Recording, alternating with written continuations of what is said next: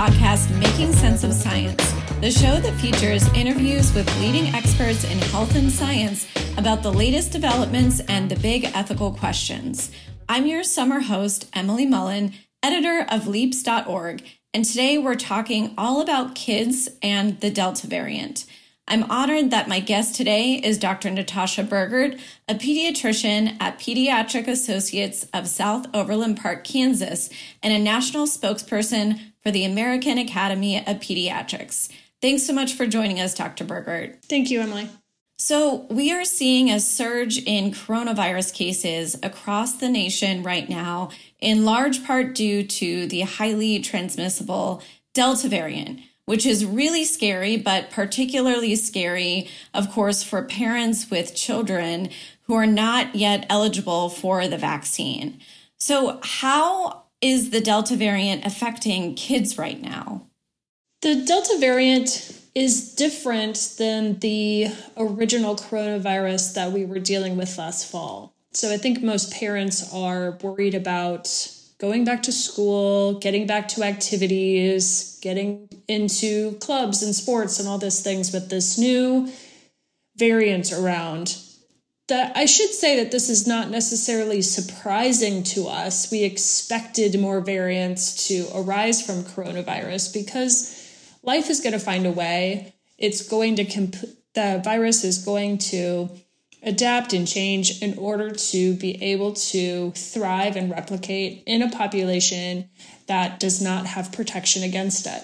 And unfortunately, right now, the largest population that does not have protection against any coronaviruses are kids. We have a large population and growing population of adults and individuals that are 12 plus that are getting vaccinated that are slowing that spread but unfortunately, for our youngest kids who haven't had the opportunity to have that protection, Delta is really thriving within those communities because that's a place that it can that it can replicate and grow. So certainly in my practice, we've been very busy these last few weeks. We have tested hundreds of children for coronavirus. Many, many, many are positive, probably just as high, if not higher, a percentage of positivity in our office than we did at the peak of January last year. So, yeah, that's making us all pretty nervous because this is also our back to school week this week and next week in our community. And we're not quite sure what's going to happen when we start having susceptible children in classrooms uh, and together and starting their sports and that kind of stuff. So, all, I think all pediatricians kind of share this worry of the unknown. And hospitalizations are rising among children right now as well, correct? That is correct. Hospitalizations are rising in our community and in other places around the country. And we have to remember too that that medicine is still a people helping people business. And although a hospital may have, for example, a hospital bed, if you don't have the people around it to support that patient, that hospital bed is useless to everyone in the community. So it still comes down to keeping our health providers, healthcare providers safe, keeping morale up, keeping them safe to be able to perform their job. Um, and that's another problem that we've been seeing. In addition to a physical bed shortage, we have a staffing shortage to to help the people in many communities around the country. And so that's complicating matters in a, while our rates and need of hospital level care for many of these patients is climbing. In the early months of the pandemic, it seemed like kids were getting infected less and also getting less severe disease. How has that been changing lately? And is the Delta variant actually more dangerous for kids? That's a great question. And I think we really don't know the answer quite yet. Delta, we have to remember, is relatively new and science takes a little bit of time. My observation is that kids are coming into my office more symptomatic than I saw them earlier in the pandemic. Most commonly, the kids' symptoms that I'm seeing are sore throat, headache, fever, cough, and runny nose. For my younger kids, like infants and daycare, the COVID 19 has looked like a tom- the stomach flu. It's looked like vomiting and diarrhea. So that's the other challenge, the practical challenge that we have is COVID 19 in kids looks really different. There's not a consistent pattern that we can see with a lot of these symptoms. So we're watching close, closely for that.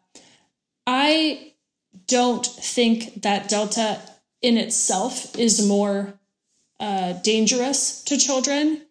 It's just infecting a lot more of them. So our denominator of number of infected kids is just a lot higher. And when we get a lot more infections within a community, we're going to see more significant disease. We're going to see more hospitalizations just because the number of infected people is greater. The kids are requiring hydration, oxygen support, but we have had some kids go to the ICU and require very sophisticated life support in order to get through this illness. How long is the infection lasting in children on average? That's a great question because regardless when they're positive, they're at home for 10 days. So we're seeing them um, usually when they are day two to three of illness, that's when they're feeling the worst. They're usually recovering in two to three days after that. But again, they're still in isolation for those full 10 days. So I would say on average, I've seen kids symptomatically not feeling well for about a week. So, what do we know about long COVID in children? Of course, we're seeing a large number of adults with symptoms that linger well after the initial infection, but are children at risk for long lasting symptoms as well? Yes, they are. And there is still a lot about COVID 19 that we don't know, specifically this uh, phenomenon of low, long COVID. I have seen it in patients. A lot of times, especially in kids, they have a very mild illness or maybe even an asymptomatic illness. Maybe a parent or a sibling was infected, so we assume they were exposed. And they're coming in with um, weight changes, they're coming in with prolonged fatigue, uh, intractable headaches, uh, some kids a significant change in their mental health status. Um, so it's challenging because there's very little, we're still learning so much in the adult population about long COVID. And kids are, by definition, always kind of behind in that research, especially during that initial part of the crisis when the kids thankfully weren't involved. I think we're going to learn now that we're getting more infected children see, we will see more long COVID and hopefully learn how to take care of these kids uh, as we press forward. So, where are kids most likely to get COVID? What are parents coming to you and reporting? You know, what types of settings or places should parents maybe be more cautious about or be aware that, hey, this might be a high risk situation for my child?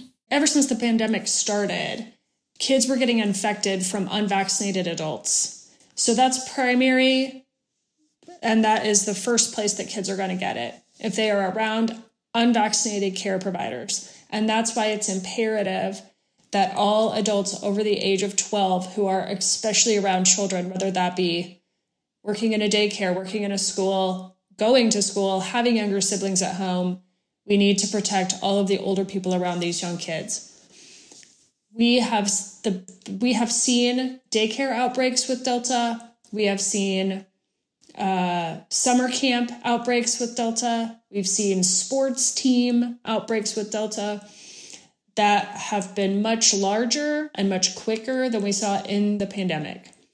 All of these situations typically are when you have a mix or a larger percentage of unvaccinated children and adults and environments in which the adults and children are not masked. So we know that masking works. We know that masking keeps kids safe. And a vaccinated kid wearing a mask should feel very, very good about the protection that they have.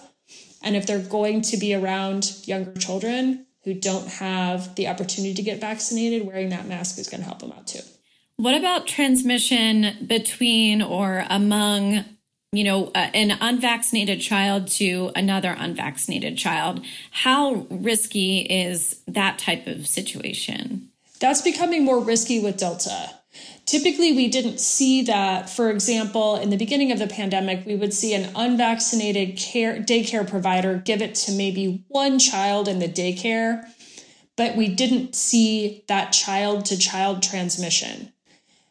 Delta is different, in which we are seeing ill children affect infect ill children in the cohorts being around them again when they are unmasked. So that's why we've seen so many in sports teams uh, camps and daycares is because typically these are unmasked situations I think a lot of parents right now are anxiously awaiting the FDA to make vaccines available for young children. Kids make up, um, or kids under 12 rather, make up about 50 million Americans, and currently none of them qualify for the vaccine which, if we're talking about herd immunity, obviously is a huge barrier to reaching that threshold. So, what are the best ways that parents and even the rest of us um, who are maybe not parents can protect kids from getting COVID right now? We have to remember that um, you know, kids are not second class citizens.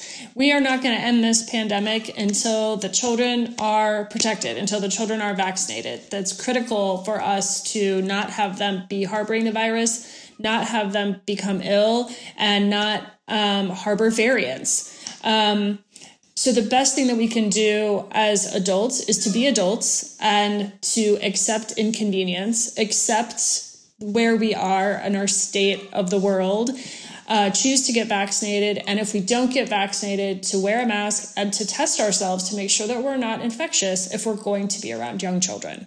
So, again, another vaccine question. Why has the FDA not recommended the vaccines yet for children under 12? What kind of data are federal health officials looking for before giving the green light on vaccinating this group? The investigators are looking at a couple different things. We have to remember that kids are not just little adults, they have very fresh, um, very sensitive, very highly reactive immune systems because they see so many viruses and infections in their young lives, especially at daycares and schools and that kind of stuff. They're constantly getting bar- bombarded with these antigens. And so their immune systems are ready and primed to protect them. So when we're looking at this particular vaccine, what we want to know is is the dosage that we give them correct? And is the timing between the first dose and the second dose going to be correct based on the maturity of their immune system? The maturity of an immune system has nothing to do with weight and size, it has to do with age. And so we continue to look at this group, the younger groups more closely, because I would suspect the dosing or the timing may be different in some way than doing adult uh, dosage and adult timing for this vaccine. So that's the primary piece that they're investigating. I suspect, based on what we know about these particular types of vaccines, that of course we want to make sure that we're not getting significant safety signals. I know that the FDA and ACIP and other governing bodies are looking very closely at cardiac side effects from this uh, exposure to this vaccine. They're very mindful of it. They're doing larger sample sizes to ensure that these rare side effects are not going to be significant for the children that we vaccinate, in addition to ensuring that they are getting the least amount of medication that they need in order to get an effective uh, immune response and effective, durable, long lasting immune protection against COVID 19. At this point, are we seeing any negative side effects in these clinical trials for children under 12? I have not had the privilege of seeing any data. I also have not heard of any significant safety signals. What about for children and teens 12 and older? I know there have been some concerns about safety, but um, what is what what is the data showing at this point, and and how common are negative side effects? Right. So initially, we were concerned about cardiac side effects, specifically with the mRNA vaccines. That's the Pfizer and Moderna vaccines. We had looked at myocarditis and pericarditis, which is heart inflammation, specifically in not only our 12 plusers, but into the young adult population. So that, that extended into people into their 30s. So, what originally we found was a small uptick in the number of uh, individuals that were getting myo or pericarditis after getting the vaccine within a within a week of getting one of the mRNA vaccines. So this was extensively studied, and the FDA did add an addendum to the EUA saying that that myocarditis or pericarditis is a small risk for people over the age of 12 um, after receiving this vaccine. I will tell you that many of the children that are contracting COVID 19 are having cardiac complications, arrhythmias, high blood pressure. You can get myocarditis and pericarditis from the disease itself. So, from a pediatrician's perspective, the risk of getting one of those cardiac side effects from the vaccine, to me personally, is much lower than getting a cardiac side effect from contracting COVID 19. I'm still strongly recommending the vaccine for my parents and patients despite that addition of that warning. And I have also vaccinated my own 14 year old without any hesitation, despite hearing that message. What are parents' biggest concerns about the vaccine? You know, what when they come to you and ask uh, about the vaccines and, and whether you recommend the vaccine for their kids, what are they most worried about? I think one of the most common questions I get is the concern about long term side effects after being vaccinated. And I want to be very clear that the term long term side effects is one that has been created from the vaccine hesitant and anti vaccine community. We watch for side effects during clinical testing for any vaccine, for any medication, for any biologic for eight weeks after the administration of the medication. Side effects are going to happen well within that window, usually within two weeks. We watch for eight weeks just to be the most cautious. There is nothing that is going to happen if you receive a vaccine that that six from six months from now, a year from now, 10 years from now, all of a sudden something's going to happen that we didn't know about because you got injected. That's biologically implausible, especially with the mRNA vaccines, because the vaccine itself doesn't stay, it's so fragile, like it doesn't even stay active in your body for very long. We speculate even two to three days and it's completely eliminated from your body. So the thought of having these long term side effects or something many, many years from now that we don't know about um, is something that I want to reassure parents is not something pediatricians are worried about. It's not something science or scientists are worried about because if we can get through that 8 weeks after administration without a safety signal, we have confidence that long-term side effects do not exist. Let's talk about masking policies as schools are reopening masking policies are really all over the board right now. We're seeing some school districts, you know, even though local spread is rampant, not requiring masks. In Florida, for instance, the governor banned uh, mask mandates in schools. And some school districts are trying to defy that mandate and are getting pushback from the State Board of Education. How can we best limit transmission in the classroom? The way to limit transmission in the classroom is to keep Delta out. And so, if you do not have a 100% vaccinated student body and staff body, and in addition to that, are not routine routinely testing, and by routinely I mean every five to seven days, routinely testing your population of vaccinated and unvaccinated individuals to keep the virus out, then your best and cheapest and easiest way to limit transmission within your schools is with universal masking period full stop. The the the quote unquote debate about masking is has nothing to do with the kids. And that's what pediatricians are so fired up about is this is about adults who have an agenda and have put a flag in the ground and are not are not willing to maybe make some inconvenient choices for a brief period of time in order to keep children safe. Children will be safe through vaccination and masking. Adults are safe through vaccination and masking. So if you are not testing your student body, then masks must be used to keep people safe. Otherwise, kids are not going to be able to stay in school. Now, I wanted to ask you about a slightly different approach that some school districts are taking. For instance, the Archdiocese of Baltimore is not setting a universal policy about masking in its Catholic schools for this year. Instead, they're leaving it up to parents and the jurisdictions where the schools are based. And if transmission rates are low to moderate, they say uh, no masking is fine. But if mat or if transmission rates are higher, they're saying, you know, maybe you should go ahead and mask. So they're kind of uh, leaving it up to the the transmission rates and the the COVID case numbers in uh, these schools and their districts. What do you think of this approach? I think that approach may work for smaller communities, ones that are testing frequently and that are keeping good contact tracing within that community in order to really know where the infection is.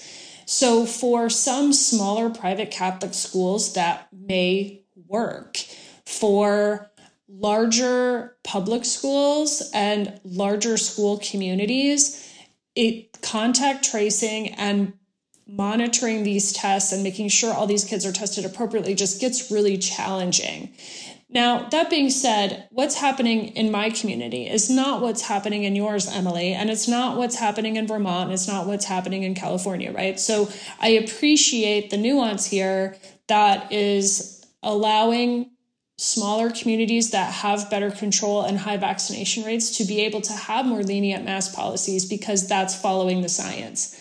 But generally speaking, I, I will I will speak I should say I should speak for myself here in Kansas City. We have a high transmission rate. We have a high number of kids that are positive. And so whatever that number is uh, that you decide is time to put on the mask is probably about two weeks behind where you're actually going to be. And so you're constantly going to be taking a position of catch up instead of a position of control. So in larger districts where we're not testing or don't have the availability to do that contact tracing, that approach is not going to be as effective. Now, what are you to do if you're the parent of a child in a school district that's not requiring masking? You send your kid to school with a mask and their friends aren't wearing masks. And, you know, your kid might not want to wear a mask because he comes home and says, Mom, Dad, none of my friends are wearing masks. What are you to do in that situation? I think we have to remember that we there there are parts of this pandemic, many many parts of this pandemic that are not under our control, okay? I think that for most families who value masking, their kids have been masking for this last year, and asking them to wear a mask, quite honestly, is not that big of a deal. Um, there are areas of the country in which there may be some more peer pressure or more bullying. In my opinion, what's most important is for kids to be comfortable, happy, and learn well at school. And so, if masking is becoming an issue that is um, causing bullying, aggression, uh, distracting type behaviors, then it may be in your child's best interest to drop the mask depending on what your community rates are.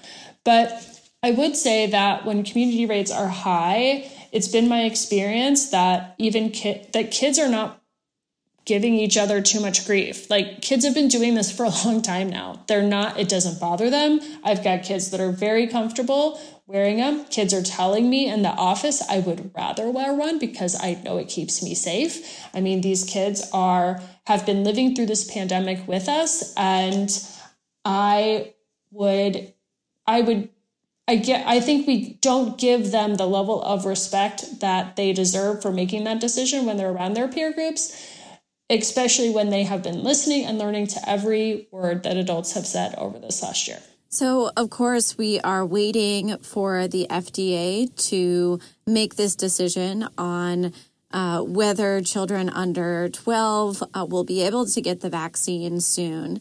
And that decision could come, you know, in the next few weeks. Um, of course, there's also still a lot of vaccine hesitancy. What would you say to parents who might be hesitant or cautious or still have questions about whether a vaccine is uh, appropriate for their their uh, young child? Um, what would you say to to a parent who still has concerns? That that having concerns is normal. It's a, it's a natural protection that we have for our kids that we want to make sure that we are not going to do anything to them that is going to cause them greater harm. And any pediatrician, any healthcare provider totally gets that. We are here to help navigate and translate science and the evidence based on your family needs and your family risk factors. So if you have any questions, please, please, please, like reach out to your pediatricians and your trusted healthcare providers. I will say that never in the history of our planet have we ever had so many individuals getting a vaccine at the same time to the level of billions of vaccines that have been distributed. We are living in a time when we are living through an experiment that is also confirming the safety and the efficacy of these vaccines as we speak. So, we're going to look closely at that trial data. We want to do the best that we can with our kids, but we also have a year of information, almost a year of information on these vaccines and billions of doses given in a, in a larger population to consider as well. Kids need to have this protection. We need to do it safely. So we'll look at the data together, and I hope that we can hear from them soon. In many states, kids need parental permission if they are under 18 to get a, a, vaccine or really any kind of medical treatment. There are some exceptions, but in, in most places in the United States, that is the case. We are seeing some teenagers who really, really want to get the vaccine who are um, defying their parents and, and going to get the vaccine, even though their parents might be the ones who are hesitant. What do you, how do you suggest families who have uh, differences in opinions about vaccination deal with this issue?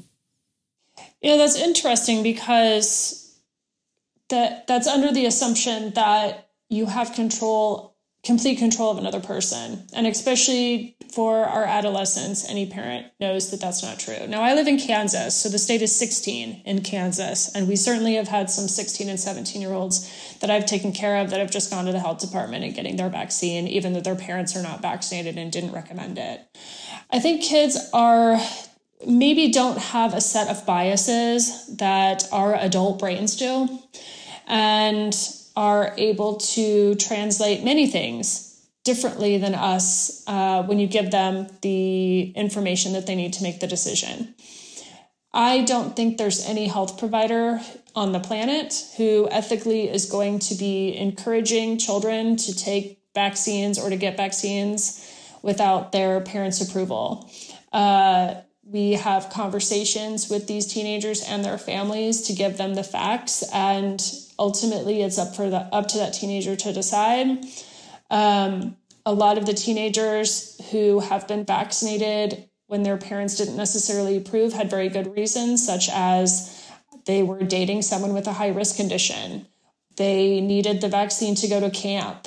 They wanted a vaccine in order to go visit a relative or to fly safely. So these kids are thinking through this based on their own uh, in their own microclimate, their own connections that they have, their own values, and putting that within the science that they're learning. The vast majority of the kids that I have seen who have gotten vaccinated and their parents are not have had the conversation with their parents, but it has not caused a significant strife between them um, with open communication and if there's if they have provided a good reason to the family and why they should um, going to nursing school volunteering those were a couple of other big ones too. So um, again it's it's something that our kids as growing adults will be able to do independently and as much as we as parents want to guide those particular choices ultimately the kids have every right to vaccinate themselves on their own if they wish to. Now, are you seeing the opposite? What about vaccine hesitancy among teens and children, even under 12? What are maybe the root causes of, of hesitancy in those groups? My patient population generally is highly vaccinated. So, of course people have questions, but they're they're getting they're getting their vaccines. I would say my teenagers who have not have already had COVID. And so it's educating them that even though that they've already been sick and already had the illness, that Delta is evading some of that natural protection and they still should get the vaccine anyway. And it's not that they're necessarily averse to the vaccine, it's just they don't think they need it because they've already been sick. And I understand that knowledge level, especially if they ha- don't have someone in their life that's necessarily educating them and encouraging them to get vaccinated. So we work together, kind of talk about that stuff. I think it's very, very, very powerful, especially for our young adult populations, that the colleges are mandating the vaccine. Um, a lot of these young adults need a push uh, to get that, uh, especially if they feel like they've had the illness or they feel like it's not going to affect them very much. Um, but as far as has classic hesitancy, in the classic sense of the word. I'm not seeing that in my teen populations. They want this vaccine. they want to get the, they know that they want to they want to get their life as normal as possible too and they want to be part of the solution. As schools open for this school year, what do you think the fall holds for the Delta variant? Are we going to see school closures again, for instance, and if those are inevitable, what can we do to prevent that from happening? I wish I knew. I think that's the million dollar question, right? Um, I think there will be some districts that have a really hard time keeping the doors open. I have think that I think there will be some districts that can breeze through Delta without a blink, and those are the ones that did really well last dur- during the earlier parts of the pandemic. We've we've learned a lot on how to keep, keep our kids safe, and those that keep the mitigation factors in place. I think that we are are even in a better situation than we were last fall because we have so many teachers and staff that are now vaccinated. So I think it's more than just is Delta going to surge through and um, uh, you know, make all these schools close. It's also like we don't know what happens when you see Delta and flu together. We don't know what happens when you see coronavirus and RSV together. We've started to see a few of these cases. And so now it's not just about is Delta going to sweep through? It's okay, if Delta and something else sweeps through, or, you know, what, what's going to happen when other virus, typical cold and winter viruses kind of start to intermix within within Delta already surging. So um, I really, really, really hope that kids stay in school. I really hope that there don't have to be closures. Um, kids need to be back so desperately for their academic progress, their mental health, their physical health. Um, I really hope the adults around them will make the best decisions that they can in order to make that happen. Any final thoughts or, or parting thoughts for parents as they are navigating this incredibly difficult time with sending their kids back to school in the face of uh, the the Delta variant and and lots of fears about their kids potentially getting sick. Yeah, it's it's hard. Um, this is hard, and but I will say a couple of things. And one is that the, even though Delta is scary, we know so much more about the virus this year than we did last fall. We know how to keep ourselves safe. We know how to keep ourselves protected. We know our high risk situations that we can choose to avoid if we want to. We know more about the virus. We know more about the symptoms. We know more about the treatments. We know more about the vaccine. We are in a better situation this fall, even with Delta, than we were last fall. So that's the first thing that we have to have to be confident with. And the second thing is we have to we have to have faith that this will end. And it, it may not be this school year, and it may not be next school year. We still might be masking next year. I don't mean to be the bearer of bad news, but like the, this this may be something that we live with for two or three years, just based on our historical situation with different pandemics. And but it, but it will end, and we have to continue to be moving forward with our kids and our own lives because we don't want to look back and just see these two three four years as just a black hole in our in our lives as a person and our lives as a family. So we have to remember the basics. We got to get good sleep. We got to have family meals. We got to get around the table. We've got to help our kids get those restorative hours of sleep. Make sure we're you know get, offering our kids nutritious food keeping a positive attitude making decisions the best that we can with the information that we know at the moment. If things get scary, we scary or worrisome, we can always pull back. But until then, we've got to keep marching forward. We'll do the best that we can. This will end, and um, and the kids are going to be okay. I think so too. Uh, thank you so much for a great discussion, Dr. Berger, and thanks to everyone for listening. If you like this show, follow Making Sense of Science to hear new episodes coming once a month. If you want to give us feedback, we'd love to hear from you.